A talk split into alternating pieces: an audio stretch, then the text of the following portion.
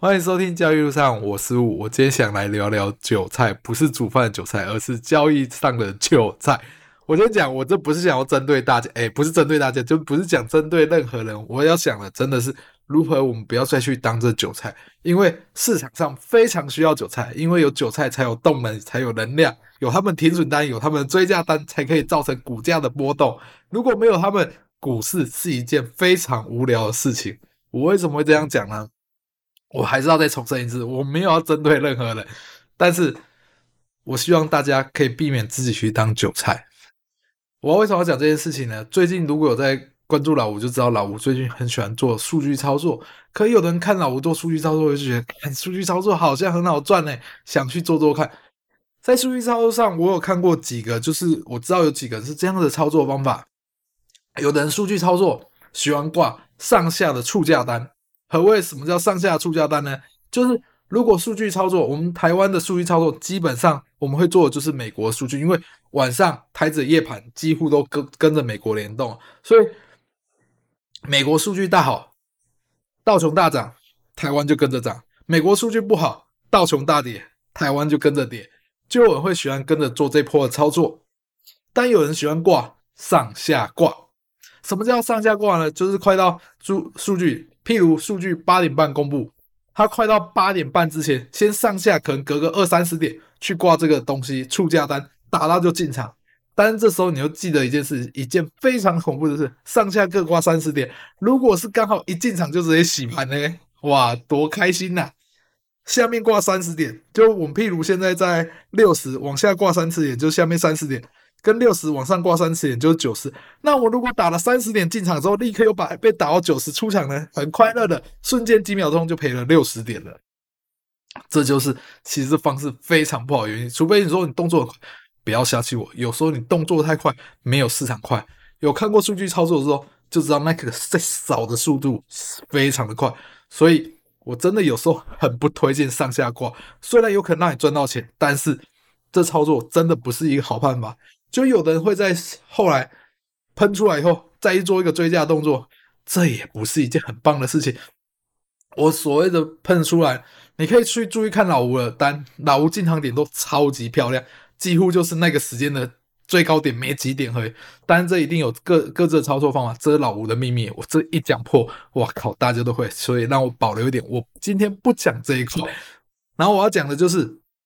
有的人喜欢当喷出去了以后再去追，拜托不要做这件事情，因为很长你会看到喷出去之后再反扫回去，我靠，有够累的。如果不知道大家有没有看昨天的数据，有的有时候有的朋友会看到，就是有自己的既定印象，或者看到一些突发状况以后会否决自己的操作，像譬如昨天大台在昨天昨天数据八点半九点半要操作之前。接近那个时间，下面挂四百多口大单，多单挡在那里，但是我昨天还是把它空下去了。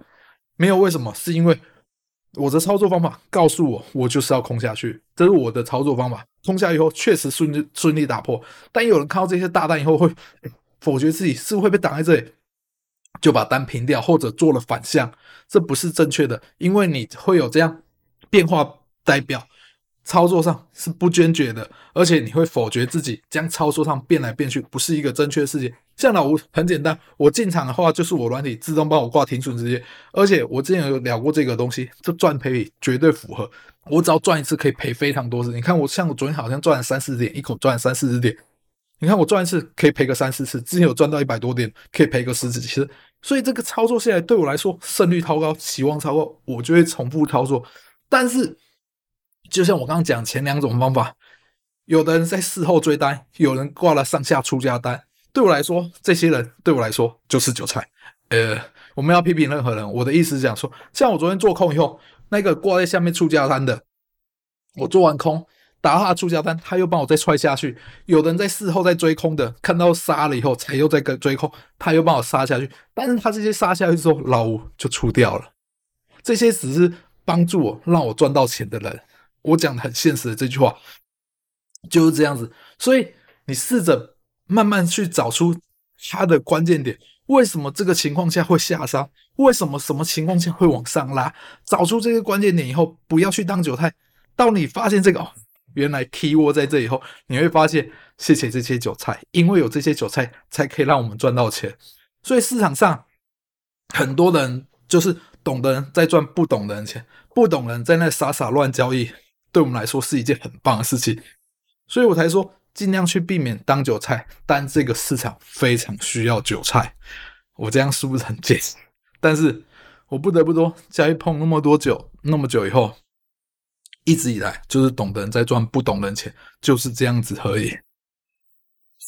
我好像我真的这集没有批评任何人。好了，这集的聊就到这里，因为我今天也是有事，我才跑回家录 podcast，录完我当然就要出门了。